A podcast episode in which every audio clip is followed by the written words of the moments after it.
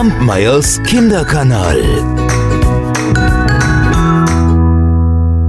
Hallo meine Lieben, na, wie geht's euch? Sag mal, ich habe eine Frage. Habt ihr eigentlich einen Vogel? Also ich meine jetzt so einen, einen Vogel zu Hause, im Käfig.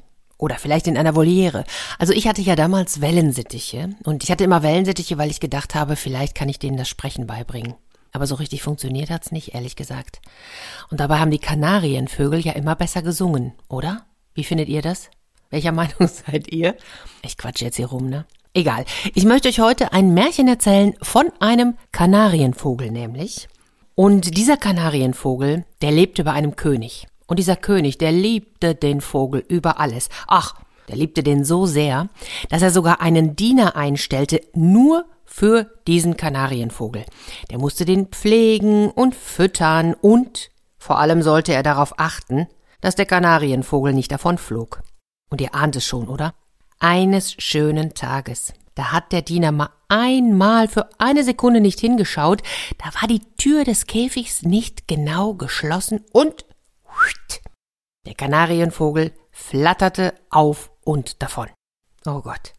Der Diener, der wollte schier verzweifeln. Der wusste ganz genau, wie sehr der König an dem Tier hing und, und, und er hatte ihm doch schließlich befohlen, er solle genau auf diesen Vogel aufpassen. Och, naja, aber jetzt war es ja nicht mehr zu ändern. Der Kanarienvogel war weg. Und als der König zurückkam und das sah, oh, da befahl er sofort, den Diener aus dem Palast zu jagen. Ich meine, da hatte der Diener vielleicht noch Glück, ja, er hätte ihm ja auch den Kopf abschlagen können.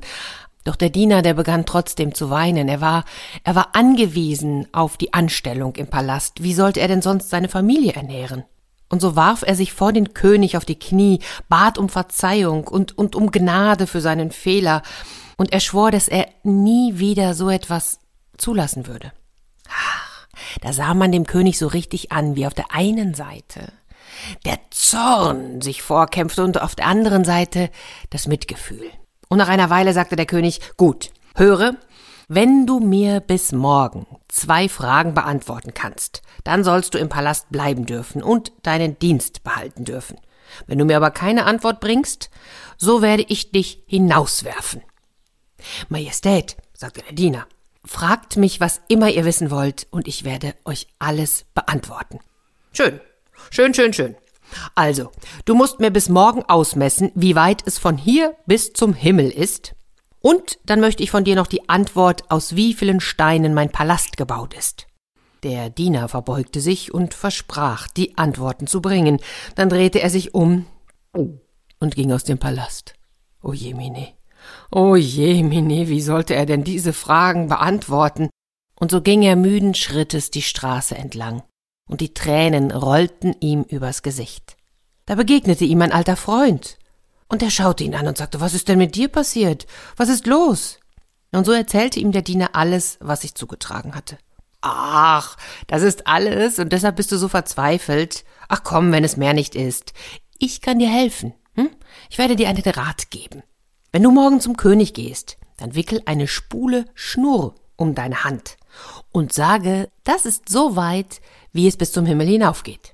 Und wenn er dich fragt, aus wie viel Steinen sein Palast gebaut ist, dann sagst du ihm aus zwei Millionen Steinen. Und dann flüsterte der Freund dem Diener noch etwas ins Ohr. Ach, und schließlich breitete sich ein Lächeln auf dem Gesicht des Dieners aus, und ganz getröstet ging er nach Hause.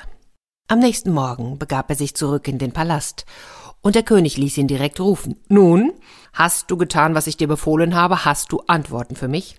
Ja, Majestät. Hier ist die erste Antwort. Und dabei zeigte der Diener auf die Schnur, die er um die Hand geschlungen hatte. So weit ist's von hier bis zum Himmel. Was? Was?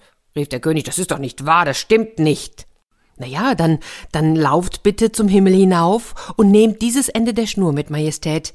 Ich werde die Schnur abwickeln und dann werdet ihr sehen, dass die Entfernung stimmt. Der König dachte nach.